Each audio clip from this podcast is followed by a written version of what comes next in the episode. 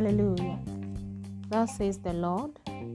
Many people are wondering when will it come to pass in their lives. They have been waiting and they continue to wait. They have been trusting and they continue to trust in Him, unwavering at their faith and Word of God. They have been serving faithfully and they continue to serve faithfully. They have been good stewards and shepherds as well of the sheep, yet they are still in one place stagnation, no progress, no improvement in their lives. Nothing has changed, yet God spoke to them. Even sent prophets to them to confirm His word. And they embraced and embarked on the journey, knowing and believing that He that is beginning a good work in them shall accomplish it. And they held on to that, just like Abraham, who staggered not at the promises of God. He wavered not until he was accounted righteous.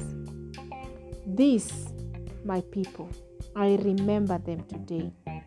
Thus says the Lord, King of kings and Lord of lords. I remember them today. Today is their day.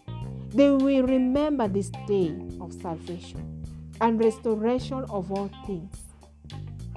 In multiplying, will I multiply them. In increase, will I increase them.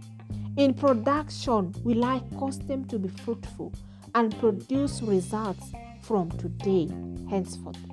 Their leaves shall not wither.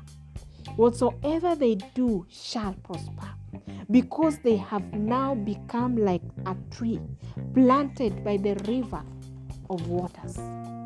They will not cease to bear fruits in each season.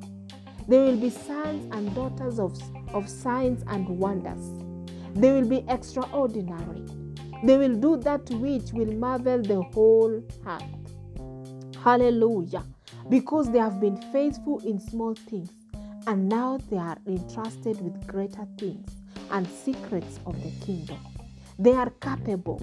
They have gained the muscles all these years. They have been waiting patiently, serving faithfully, praying ceaselessly, loving unconditionally, and in spite of, portraying humility, always submitted, desire to seek, to know, and to learn of His ways, fear of the Lord, and being good ambassadors on earth. These are the kind of people I am looking for. Be humble, and you will be exalted. Wait on Him patiently because He said so, and you will see His glory in your life, and others will see it too. Hallelujah. Do not be mean and stingy of what God has given you.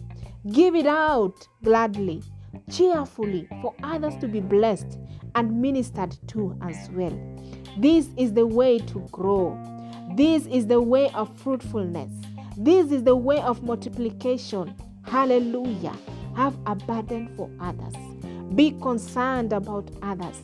This is important to God because God thought about everyone when He sent His only begotten Son, Jesus Christ, to die for the world. No one was left out, whether good or bad, whether white or black, whether rich or poor, whether short or tall, whether young or old, they all matter to God. So it is important how you treat them. Even to date, God loves us all unconditionally. This is why He causes rain to fall to both those who have accepted Him and to those that have rejected Him, those who serve Him and love Him, and to those who don't. Let's love Jesus unconditionally, in and out of season. Let's keep on praying and serving Him faithfully because He shall remember your labor in Him. Hallelujah. Glory be to God. Do you love Jesus? Do you love to serve Him? Do you love His word? Hallelujah. Glory be to God.